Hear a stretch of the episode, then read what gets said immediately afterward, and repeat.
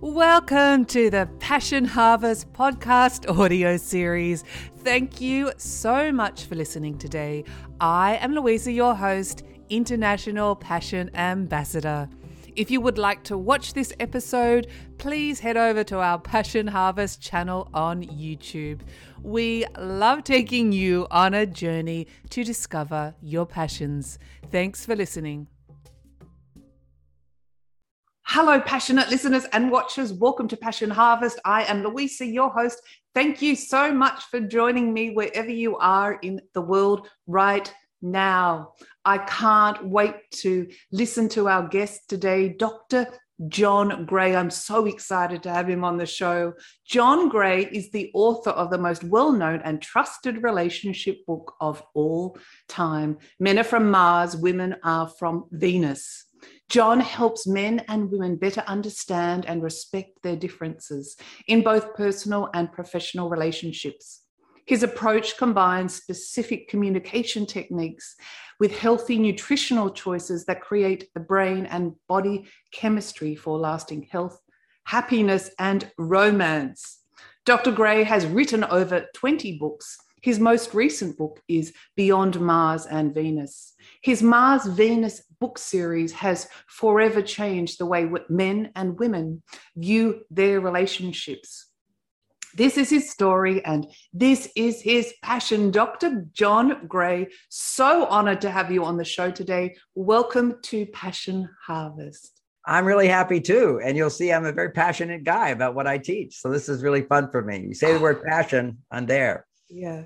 Well, I just, I mean, your books series, Mars, Venus, are incredible. I'd like to talk about relationships today, but also soulmates. I know your most recent book, um, Beyond Mars and Venus, specifically relates to that. But I guess my first question for you is, how do we overcome obstacles to find our soulmates? So are we talking to an audience who needs to find a soulmate? Or are some people with their partner now? Just curious, you're... Either right. all. I, I know these okay, are very right. big questions, but you're so the fine. expert at this. Okay, and I'll I am leave the expert at this. Been doing this fifty years, doing this fifty years, helped so many people find their soulmate, as well as cu- couples who are married find their soulmate in their partner. And if you found it in the beginning and you think you're with the wrong person, quite often it's your relationship skills and your approach to the relationship that causes you to doubt it. Many times when couples are wanting to end a relationship, they'll come to me. And I ask the question, I kind of test things out. How difficult is the challenge here? And I'll say, well, can you remember a time when you were deeply in love with your partner? And you know, these people married ten, twenty years. And they'll say, uh, well, I don't, I don't think I really love them. Now, if you actually ask them on their marriage day, do you really love them? ninety-nine percent would say yes. But you see what happens, love, you can't just, uh, if you love something, someone, you can't always feel it, but the love is there. For example, anytime you're angry with your children, the love is there, but absent in that moment. We think we love our children uh, when we're getting angry at them, but actually that's when you stop loving them temporarily, but you stop loving them because you did love them.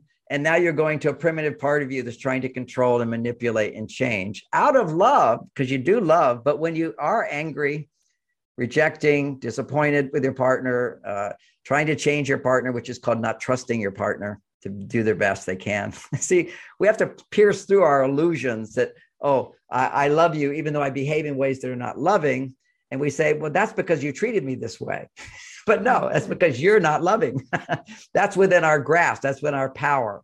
So what happens is people can love their partner, but they can't always feel that love. And when they can't feel it, they can't even remember it for some. Some do when they're feeling self-pity. They can, oh, I remember I felt so loved, but you don't love me now. At that moment, you're not loving. So love is something that comes from within us and not even comes from within us. It's who we are. I, you think about a, a child, open-hearted child, they're full of love. And when you're, what's happening when you're full of love is your soul is shining through you, and you haven't yet disowned your soul. The child has no negative im- image of themselves until their parents give it to them. You know, when you go to a, uh, a, a circus, you go to the haunted house, and one of the things they have there is the mirror that's okay. squiggly. So you see a distorted image of yourself. Now, if all you ever saw was that distorted image, you think that's who you are. So how do we know who we are as children? Is that we see ourselves in the mirror of the way we're treated, meaning if you treat me with love, then I must feel lovable. If I feel you're rejecting me, and you might still love me, but I feel you're rejecting me because you're working twenty-four hours a day and I don't get to see you. Well, I, get, I must not be that important. So I look in the mirror and I see myself as a, a wonderful person, worthy, good enough, motivated, a person who fits into this world, and the world will support you and love you. That's a belief system that we lose in the cultural collective consciousness today. So a soulmate is somebody who can awaken and bring forth your soul. See, and the her person who's going to bring forth your soul, that soulmate, is going to be someone who triggers you to feel all of the painful feelings in childhood that got pushed down, because we know how much children will cry, and then you give them some milk and the crying's gone. But actually what went down is all that emotional tension got pushed down. Uh, and, you know, if you want to look at extreme cases, the extreme cases, you know, children who've been thrown away. Uh, they did this study in China, or the knowledge came from China, where, you know, they had one child at one point. And so if you had a, a little girl, you throw her away because you wanted a boy. And ironically, why you wanted a boy is because a long time ago in their tradition is you wanted boys because they protected you, because you, you didn't have police. Basically, you wanted a lot of kids. Then they shortened it down, but to still happen, there was wanting a boy. Uh, but the if we, we go into that child that's thrown away uh, and not touched, not held, they're not getting touched and held enough, and they're traumatic. It's like, I need someone to hold me, touch me, protect me. But touch is very important. The orphanages that when they learned germ theory and they stopped touching children with gloves, they touched them with gloves, all those children died. You literally need to be physically held. So what happens psychologically is when you don't get what you need, and it's painful, the brain shuts off that need. It just says, well, then I don't need that. It's too painful to need that. And so I'm not going to feel my need. And that's a real important need, the need to be touched. Those children later on, if you start to touch them, they'll scream. So that's the whole point of this, is that literally, if you start to touch one of those pain points, a need, if you start to fulfill a need later, the reaction will be, get away from me, get away from me. So what a soulmate does, our vast intelligence causes an attraction, and there are wrong kinds of attraction, right kind of attractions, but let's just say it's a healthy attraction to somebody. And you feel you feel happy, you feel present, you feel safe, you feel good, all those things, meaning that person is pulling out your soul. And anything that helps to bring out who you truly are, then every part of you that's resistant to being who you are will begin to come up. So your soulmate is somebody who triggers unresolved processed feelings from the past. And uh, I like to read a little quote, and then we'll have more conversation I'd discussion. I realize I just started out with all that, but I want to set no, a foundation. That was fantastic. Thank you. And but there's a quote here uh, from uh, Carl Jung. He's a, a, a famous psychologist that had a big reputation, and have to say a bit of my work on the differences between men and women uh, came from him acknowledging how important it is to integrate the two parts of us, because we all have a male side, we all have a female side, and it's very important how we integrate them. And one of the big challenges in the world today, which is often why we often pick the wrong partners, who we don't have healthy attraction for, but we have unhealthy attraction. And you know, if we don't think we have unhealthy attraction, well, I'll give you an example. I'm attracted to ice cream all the time, and that's not a healthy attraction. The, you would look at the majority of men on the planet right now who are attracted to fantasy sex, which is porn, massive industry. And you look at the majority of women who are uh, disappointed in their relationships because their husbands are not fulfilling their fantasy of a romantic relationship. We have to come back to reality here. And we can add to that the whole Facebook phenomena of, of people getting addicted to looking at again and again, look at that person's happy, that person's happy. And who am I? I'm not happy. You know, so it causes massive depression, whatever. And all those people out there are fake, meaning you take a snapshot. It's not never the whole picture. I have a family of seven children, two parents. There was never a time where everybody was happy with each other. But when you see a picture, everybody says, smile. And we all go into smile. Yeah. yeah.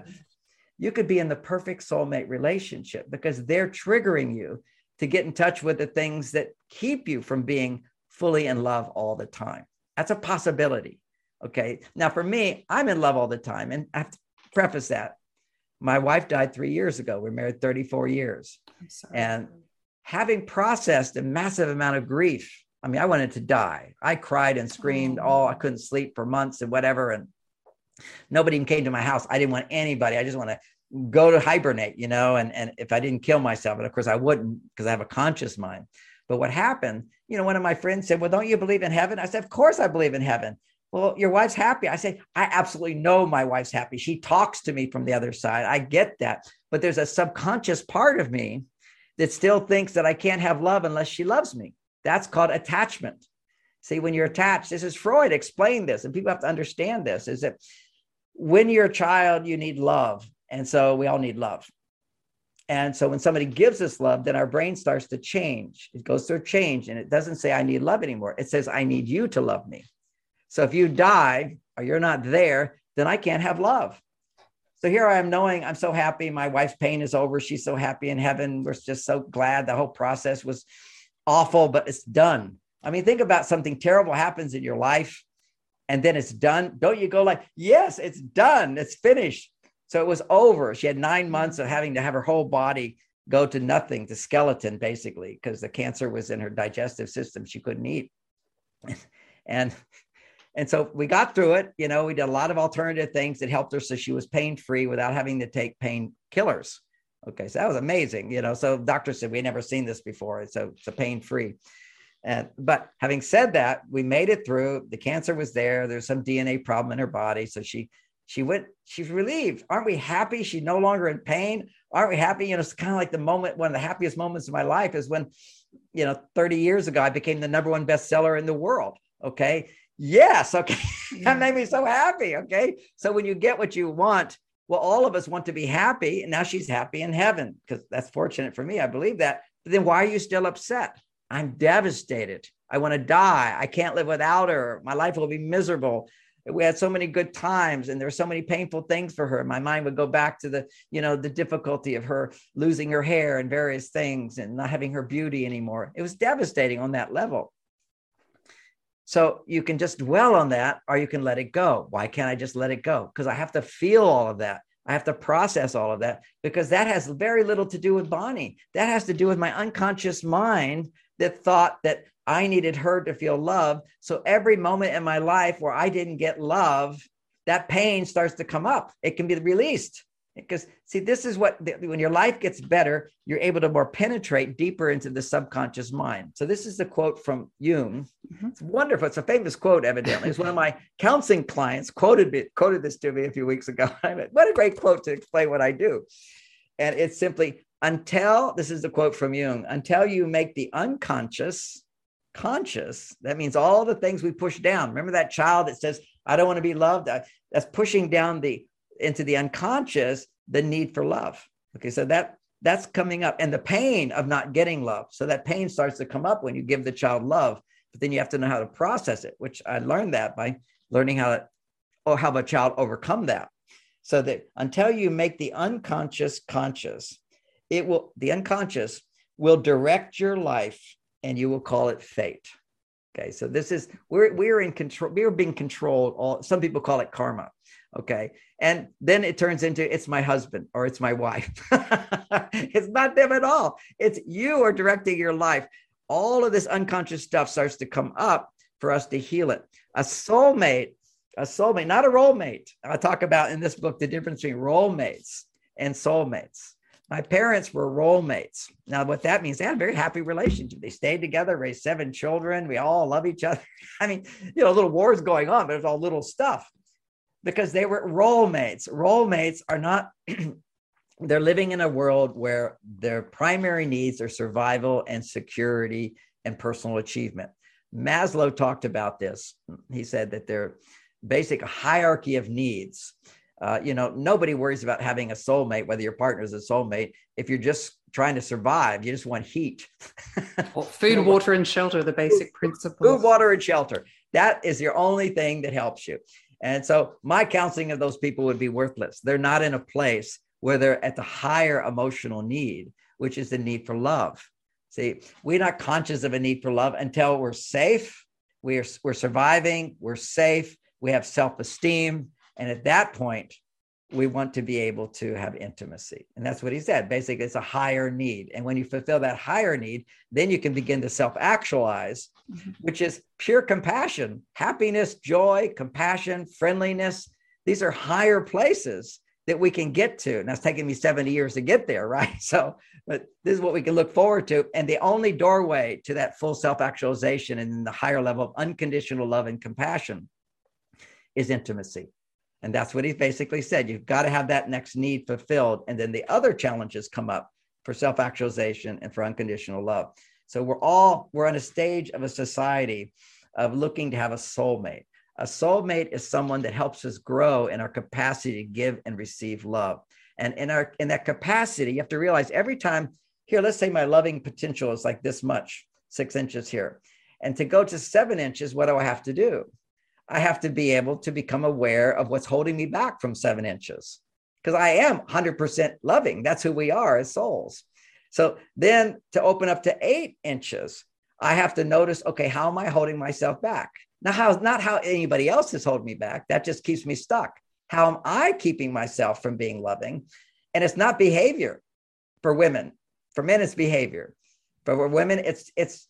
your attitude, it's your understanding of yourself and others. And I'll explain those gender differences. And there's always a little bleed over from male and female because we have both inside of us. It's just men are men and women are women. All this gender identity is nonsense, complete nonsense. I have the biological truth. It's all right here. Nobody can dispute it.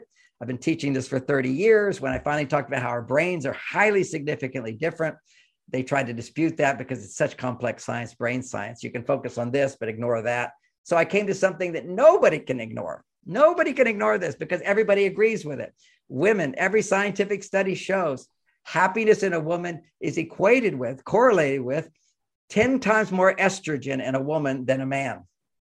And for men, happiness is equated with ten times more testosterone in a man than estrogen, than a, than a woman's testosterone level. So men have to make more testosterone. And the correlation there is then we're happier, we're more fulfilled. And also another correlation is when anytime a man is depressed or angry, his testosterone is going down. Weakness. All this, see, when we get, this is real. And for a woman, when, when, basically for her to be happy, she needs to be making estrogen. If she's making testosterone, in most cases, she's not making estrogen. And when man's making estrogen, most cases, he's not making testosterone. So what are behaviors of making estrogen or testosterone? Well, whenever I do anything I would like to do, enjoy doing, I love doing, I'm happy doing, I'm making estrogen. Whenever I'm doing anything that's hard to do, difficult to do, but I'm going to do it for a noble cause. I have a goal, I'm achieving that goal, and I'm sacrificing my own happiness to achieve that goal. That's your male side. That's testosterone producing. When I lift a weight, just a simple logic. You have heavy weight. If I have a light weight, oh, I just enjoy this so much. Nothing's happening as far as testosterone. You want muscle, you need testosterone. I push something that's difficult. It exhausts me. It pushes me hard. That's testosterone production. When you do too much easy, you become weak if you're a man. So historically, we look at what used to be called playboys, right? They were children, children of rich parents. They didn't have to earn money. They already had it. They never went through the challenges of overcoming the sacrifices it takes in order to earn money. They got it. Everything was easy for them. So they're weak. They can't make a commitment. They can't sustain attraction for a woman. They fool around all the time. They fool around. They're addicted. They're used to, they're cocaine addicts. They're alcoholics. That's one version of how you get there. The other version of how you get there is just having a weak masculine. Boys who don't grow up with father role. If you don't have a father, unless you get a mentor. Now you can get a mentor, but if you don't have a, a role model, your growing up stage of life where a mother is admiring that man and that man is behaving in an admirable way, your male side does not develop. Your testosterone levels are diminished. And so what we see today is seventy percent of Black boys don't have fathers, uh, forty percent of white boys don't have fathers, diminishing father. The average twenty year old has what is it, forty percent less testosterone than a generation ago. This is uh, crazy. There's impotent teenagers. There's impotent twenty year olds. This is insanity. And when your testosterone is low as a male, you have an addiction to pornography because pornography will temporarily make you feel like you're a stud. because your subconscious mind, remember, we're ruled by the subconscious mind. Everything we do is controlled by that, particularly when you're in a soulmate relationship, because anybody that opens you up to feel like I finally can be me, that's a soulmate. Somebody who, who brings out the best in you will then bring out the worst of you. And you have to have this one important lesson to grow in a soulmate relationship is when the worst of you comes up to recognize it's not about your partner trigger. Your partner triggers it, okay? They they behave in a way that makes, awakens some part of your subconscious mind. The point I'm making is you could be with your soulmate and over time think they're not your soulmate because you're not dealing with your issues. You could also meet your soulmate and not know that they're your soulmate because it's not the time for you to know that you're your soulmate. You have to grow enough within yourself to know who you are. And then you automatically, your attraction will be to the right person. And you'll know, but you don't know right away. There's stages of this. First, you go through an attraction stage. Then you go through an uncertainty stage. It's normal, even whether you're the perfect person for you, it's normal to have an uncertainty stage. Then there's the commitment stage where you have all kinds of problems because when men go in the commitment stage, they get lazy and women overgive and then resentment builds up and the passion starts to go away. If you make it through that stage, then you have the real intimacy stage. The intimacy stage is where you're also having great sex, which really opens you up to your feelings and emotions. You see, when you have sex with someone, you're being naked with them. When, when in your life were you naked with somebody? You're right with your mother. You're naked and your mother is cleaning your body. She's holding you and all these things. This is this, that brings up everything. You know what, with couples when they're falling in love, sometimes they're so in their child that they oogu, oogu, oogu, and they make a baby, baby, baby, you know, all those, this is all, it's all just coming up. And when you have to realize all that goodness of a child, the love, the unconditional love, the happiness, the joy, that's how you feel. Along with that comes every trauma of your life, but it comes up one layer after another. So this is, the soulmate will push your buttons. Falling in love is the is the imagination that this is going to last forever. That's what it is. It's like you look around, you can love people, you can like them, but falling in love is that feeling that you may be the one I want to share my life with always. And then you have to test that out through the dating process and And hopefully you take the time to test it out. You go through the attraction stage. Well, maybe this is the one. Then I'm not sure if she's the one. And she is the one. And once she's the one, it triggers your unresolved issues that will always interfere with feeling love for your partner. But they only rise because your partner is giving you love and you love them. So that comes up. If you're able to make it through intimacy, then one morning you wake up and you go, you're the one. And that's like for me, I just heard my wife's voice. I said, I know she's the one. And then problems set in and, and, you know, we had this wonderful soulmate relationship. And sometimes I, I just, I felt trapped in this relationship. I didn't want to be in this relationship because I was mad, but fortunately I then could process my feelings mm. and come back to my love and then reflect on how I could have done that differently. Men Are From Mars is the information. So even that, so that you're less dramatically triggered because logically speaking, you have nothing to be upset about. So then logically speaking, you have nothing to be upset about. Then when you get upset, you can realize you're being totally irrational, but this is an opportunity to go deeper into healing your past. So that whole concept of logic, when you read Men Are From Mars, or the new one, Beyond Mars and Venus, what you see is some of the basic, completely wrong interpretations we have today. And when you realize they're, what a stupid thing to think. For example, your husband comes home from work and ignores you. You think he doesn't love you. Are you kidding? He went to work for you. You he doesn't love you because of that. And then you imagine you're hurt by that. You read my books and you realize, oh, when men are stressed, they need to be alone. They need to be alone. That's what they need. They can't be close to you. Otherwise, it will not take away their stress. That's not true for women. If a woman is stressed and she feels safe in the relationship and she can talk about her feelings, she'll feel better. Well, men should not talk about their feelings. They shouldn't talk at all. They should go to their cave and do something that produces testosterone that's not also not that that also healthy testosterone. All testosterone is healthy, but how you get there, you can just masturbate and testosterone will go up and then your crash down, estrogen will go up. So you're just stuck. So you have to do things that are productive. Could be watching the news for an hour, okay? Or could be thirty minutes, depending upon how many, how much children you have and how much time you have, whatever. It could be going for the gym and working out. It could be having a model airplane that you're working on. It could be remodeling your, your, it's basically hobbies. You know, men develop these hobbies. They're all different.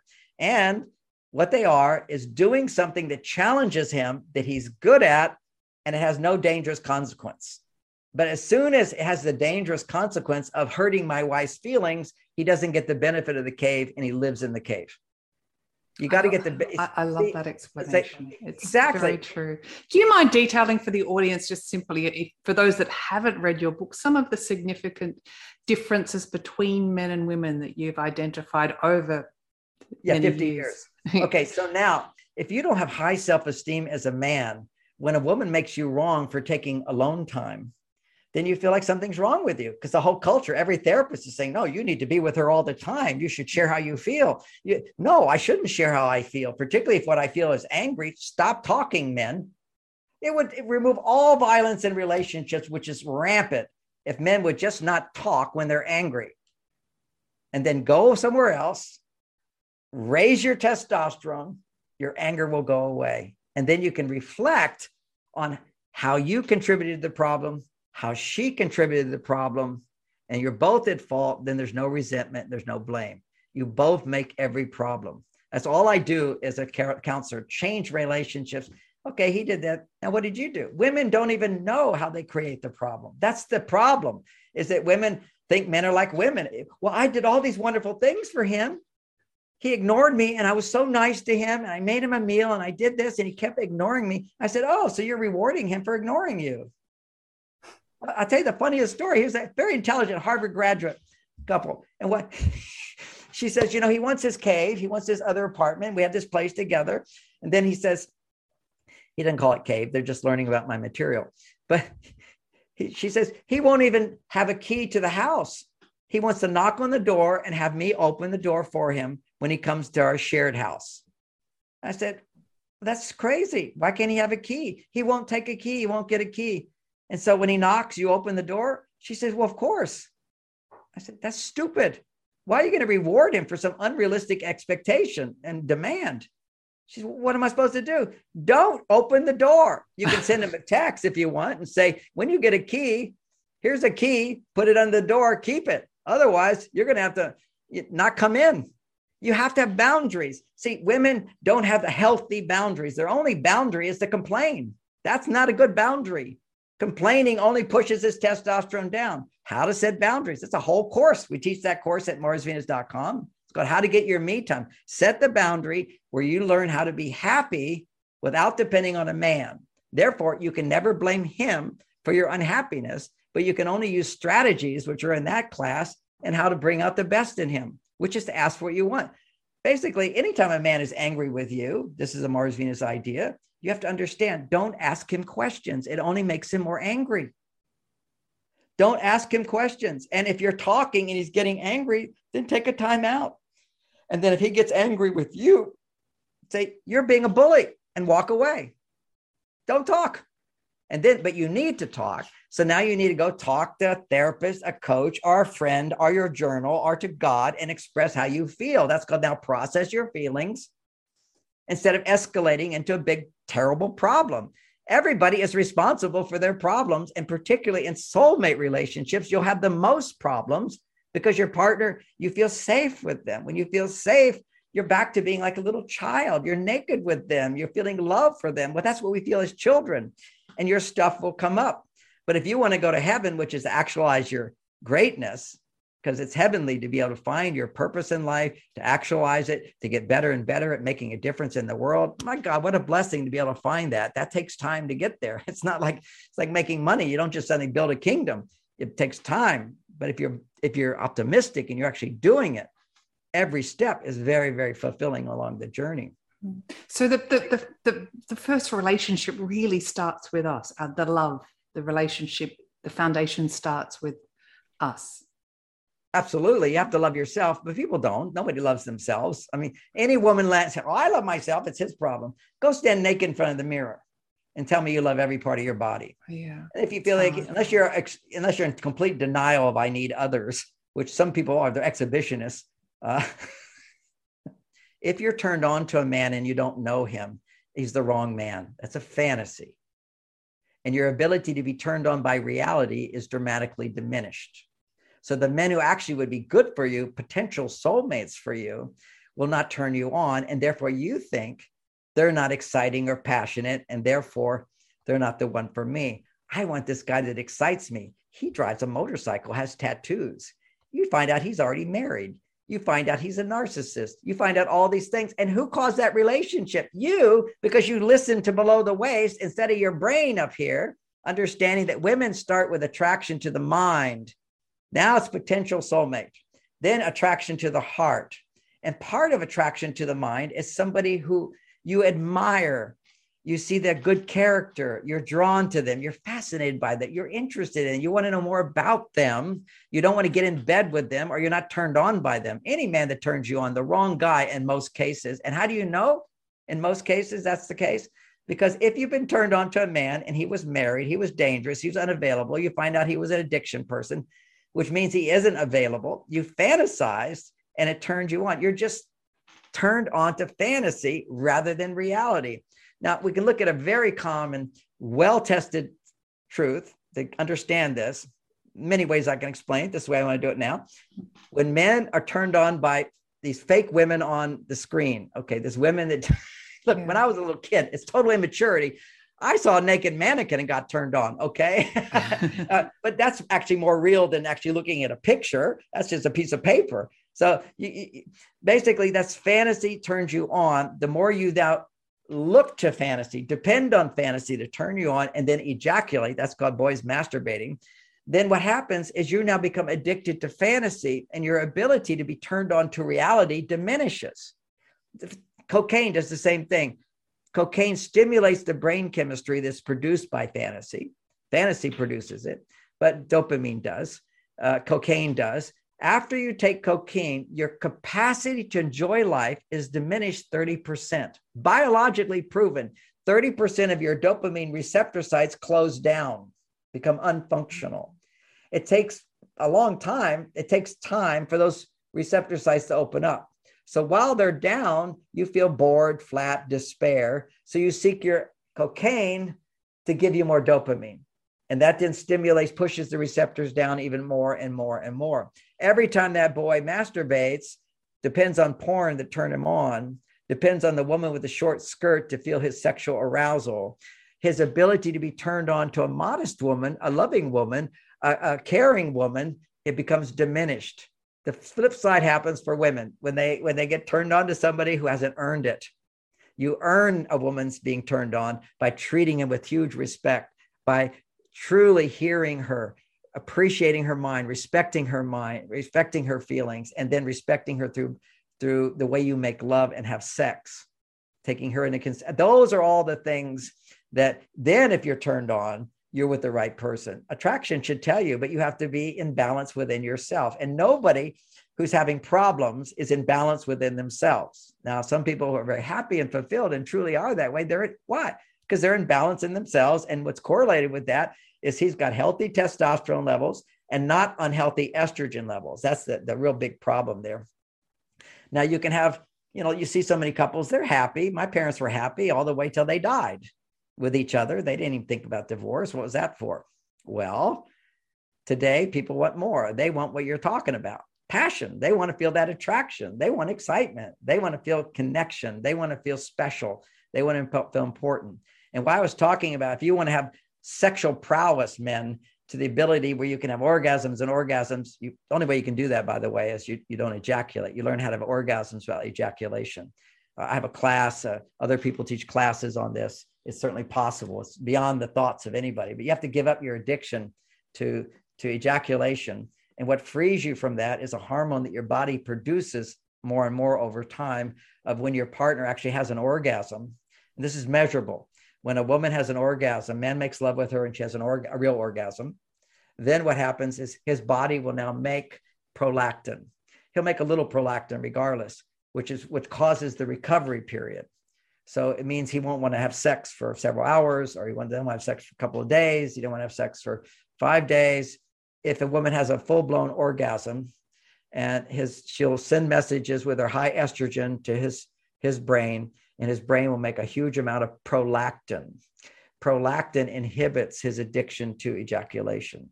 He won't feel the need to ejaculate. And if he's an immature man, doesn't yet matured, he, which is the, the, the older you get, the more you have the potential to mature. You know, I'm seventy years old. I'm a mature person. Things don't bother me. You know, I understand the way the world is. You, you know, you have realistic expectations. Well, what's being fed into women is unrealistic expectations of men. You all live in a fantasy world of what makes you feel romantic. And because when your fantasy is met, which happens biologically in the beginning of a relationship, just because there's newness. But once familiarity sets in, the fantasy goes away and you no longer lose the passion. So you don't want to be dependent on fantasy ever, which again, everything I say is contrary to what most therapists teach. They want to encourage fantasy. No, it, this is, you want to be turned on to your partner. You're not turned on to some fantasy or some fake scene or whatever. Clearly, it will cause you to get all excited. Yeah, if you can't get excited, then take cocaine. You know, there's drugs that will actually, it's just, you want to have reality, and reality is what allows you to grow in your ability to love your partner and know that when you're a soulmate, they'll trigger you. You'll have the opposite feelings of an open heart, and that's your business. That's your bathroom time. You have to process that. You don't fart in front of her or on her, although some people like that. It's like all fantasy, stimulating things that are aberrant and out of balance. Love is beautiful, beautiful love and sharing and reassurance. Women need lots and lots of reassurance that they are the special person. And, and a man, also deep inside of every man, we are born to serve. We're born to help. We're not born to hurt. The last thing any man truly wants to do when he's in touch with his true soul, he doesn't want to hurt anyone.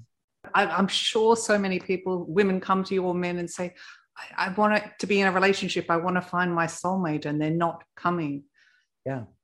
Okay, so what's re- your advice? my, my advice, the first thing, if that's been your experience, all right, if that's your experience, then you are putting out the wrong messages. First of all, you're attracted to the wrong people, or the wrong people are attracted to you. So if somebody's attracted to you and you're not turned on to them right away, there's potential. Then when you go on dates together and you speak your mind freely, you never do people pleasing. Never do people pleasing. That's your obstacle. Anything you do to please the man, you're going in the wrong direction. You'll never find the right guy for you. If you have the pattern in your life where, why am I not getting there? Well, you're a people pleaser, or you're the opposite of people pleaser. You're a terror. You're a Karen. That's a new word now. You're a Karen. Forget it. Okay. You, you got, you got to learn to love yourself. Okay. Even before you deal with your lower stuff. Okay. Intimacy will bring up your stuff. But a Karen is already lost in the programming of too much trauma in her life. So right now it's too much. She can't be in a relationship until she can be happy and fulfilled. The problem is once you're happy and fulfilled, you start feeling your need for intimacy and you become desperate. Also desperation as you're getting older, you're thirty-six years old, you want to have kids, you want to, you're desperate. So what you do then is you put out a spray that makes you attracted to the wrong person. The wrong people will be attracted to you and also then be turned off to you. It can't last. So simple, practical step, start dating. And men who are interested in you, make yourself available. You don't, Doctor Phil did a show on, don't waste time, interview that man. He'd be in the in the ear of somebody and they're questioning, well, what's your job? And what are your expectations? And what do you hope to do? Forget about any of that stuff. Are you kidding? Your only function in dating, if you, and depending on how much time you have left before you can have children, you, you got plenty of time. You have to first come from that. I've done all this experience to give me wisdom, so I will find the right person in a very quick part time. Okay, that's a belief. If you actually do the work, and what is the work? First, don't follow your your below your waist. If you're a woman, you know, if a man, of course, you're going to follow your penis, but you have to now not have sex until you know her feelings and you know her mind. But he can't know her mind if she's a people pleaser. You have to learn how to have different points of view than the person you're dating, express those points of view, let them react to that, and don't react back. And if somebody, if you're not sexually attracted to them, it's easy to maintain a distance of, of easy debate. Talk, share, reveal yourself. There's this whole hidden person inside has to come out and be seen. And then, see, men don't know how to listen.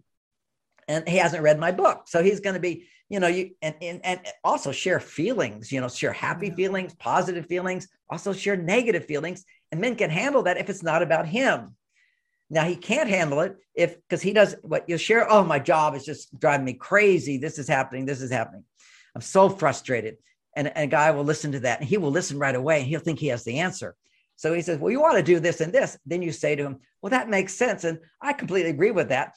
I was just, sometimes I just need to vent how I feel. And the truth is, because I was able to talk about that, I feel so happy now. It's so much fun to be with me. It's just like your presence does something for me.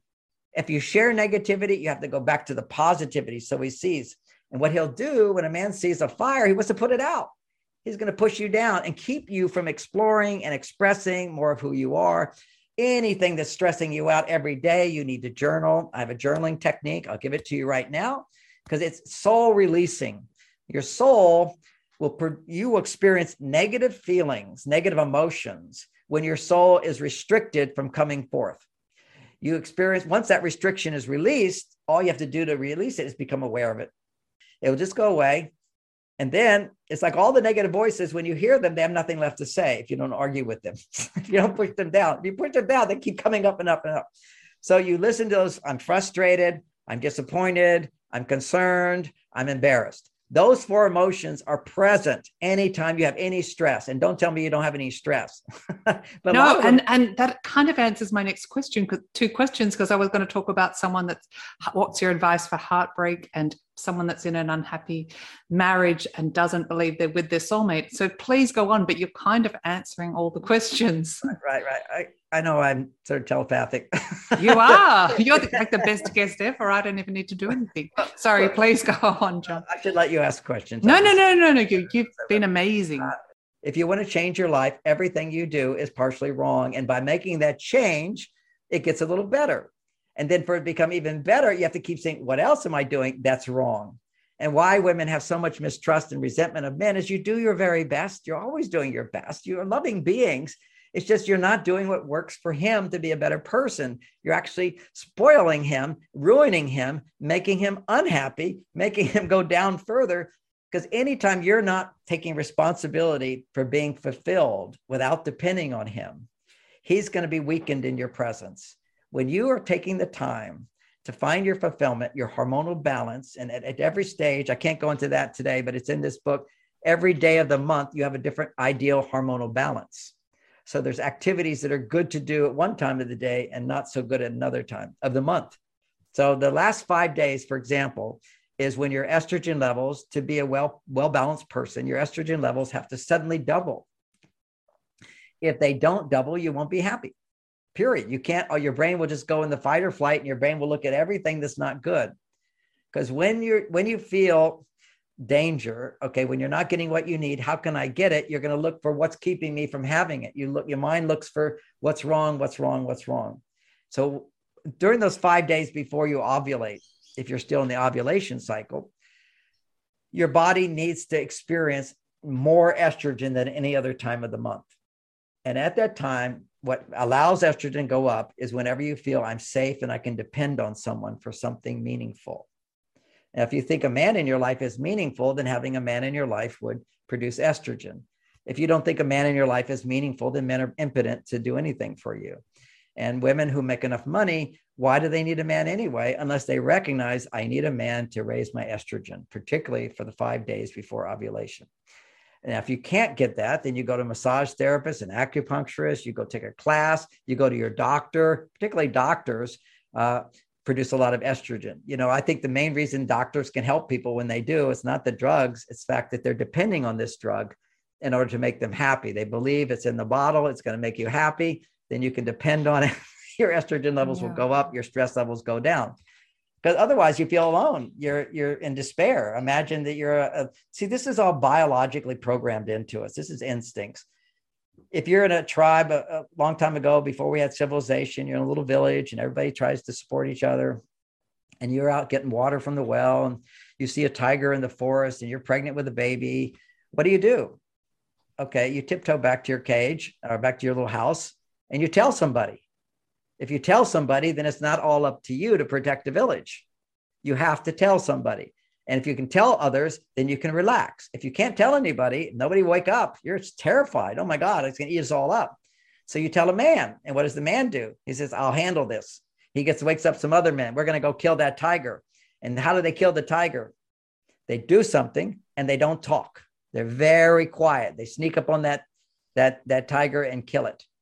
They have to be quiet. When a man is calm and quiet, then his testosterone levels rise to the occasion. Men should not talk so much. Men cannot bond with you on a date unless they do something successful for you, something that's meaningful for you. And if your estrogen levels are low, nothing is meaningful for you because you're doing everything yourself. I don't need anybody. I can do it myself. So this is why you have all these traditional things, even in a time when women were more estrogen because of their lifestyle with their children and caring and depending on a man for financial support. Men could provide that, and it worked when it worked. Can't work anymore because we're at a higher level. You see, once you get the safety and security and achievement down, you need intimacy. And intimacy is your stuff comes up. And when your stuff comes up, women, you're temporarily crazy. When you go through the stages of dating, uh, uh, attraction, uncertainty, commitment, she's the one, boom, then your stuff comes up. And if you can get through your stuff, then you'll feel more love. And then you know, this is my one, this is my soulmate. And then if that happens, try to take a lot of time before you get married. Because what happens as soon as you get married, that gives you new problem, big problems. Like, how are we going to arrange the furniture, and where are we going to put the cars, and why can't I use my old chair? And, you know, what all these, so many decisions have to be made. Whereas when you're engaged, it's decisions about the wedding. It's little decisions about your future. You're not yet stuck in the relationship, so to speak. And I say to women, your whole power to, to bring out the way you want your relationship to be happens before you get married. You have tremendous power to get a man to do the things you want him to do if it's before you get married. Because a lot of times women postpone that and say, well, when we marry, then I can ask for this and want this and change this and whatever. No, you set it up. In his mind, what he has done for you prior to marriage, that's where he stays. And suddenly you go, well, you can't go out with the guys three times a week. You know, and he's going, who changed the rules? You wanted to marry me. I go out with the guys three times a week. So you have to gradually start doing this process where, where you can overcome differences in belief systems and whatever about this or this, how you're going to raise the children, whatever. But when you're not yet stuck in the relationship, but once you're made that commitment, it's really unfair for her to come in and say, now I require more. Now I require you to change. And this is what women do. Men, and it's unfair of him to just stay stuck. Okay, clearly. Uh, he should he should continue to adapt and change how the relationship grows. He has to change, but she has to back off from trying to change him, making her happiness dependent on how she changes him. She can then employ, employ the skills I teach, how to motivate any man to do whatever you want. Remember, when you're getting married, he kneels before you. I give my life for you. That's called respect. Never say to a man, I don't feel appreciated. Say to him, I don't feel respected. That makes sense. Of course, he, he married you. He appreciates you. What are you looking for? Something.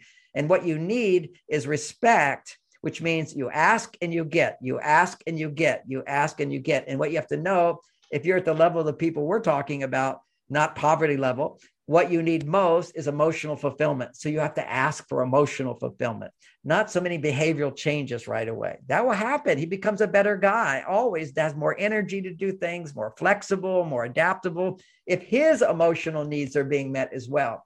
What are his emotional needs? What are her emotional needs? Well, if you're integrated, they're the same. We all need appreciation and respect, but if you're out of balance, you need respect. When somebody respects me, honors me, does what I want, follows my rules, my estrogen goes up. When I follow your rules and I do something for you that you need, you're going to appreciate me. And guess what happens when a man is appreciated? His te- what anybody who's appreciated, their testosterone goes up. And what's so interesting when you counsel couples, and we'll finish with this, it's like they always... They're saying what they're doing. They're saying what they're doing. And their complaints are almost always the same. You know, a woman says, you don't appreciate me. A man says, you don't appreciate me. A woman says, you don't understand me. He'll say, you don't understand me. And they're both right. Find a way to communicate your truth to your partner. And your truth is always love and support. John Gray, thank you so much for being on Passion Harvest. It was amazing. Bye-bye. Bye-bye. That is the end of our passionate episode. Thank you so much for listening, and please subscribe, leave a review, tell your friends, and spread the passion. As always, every day may you be more and more passionate.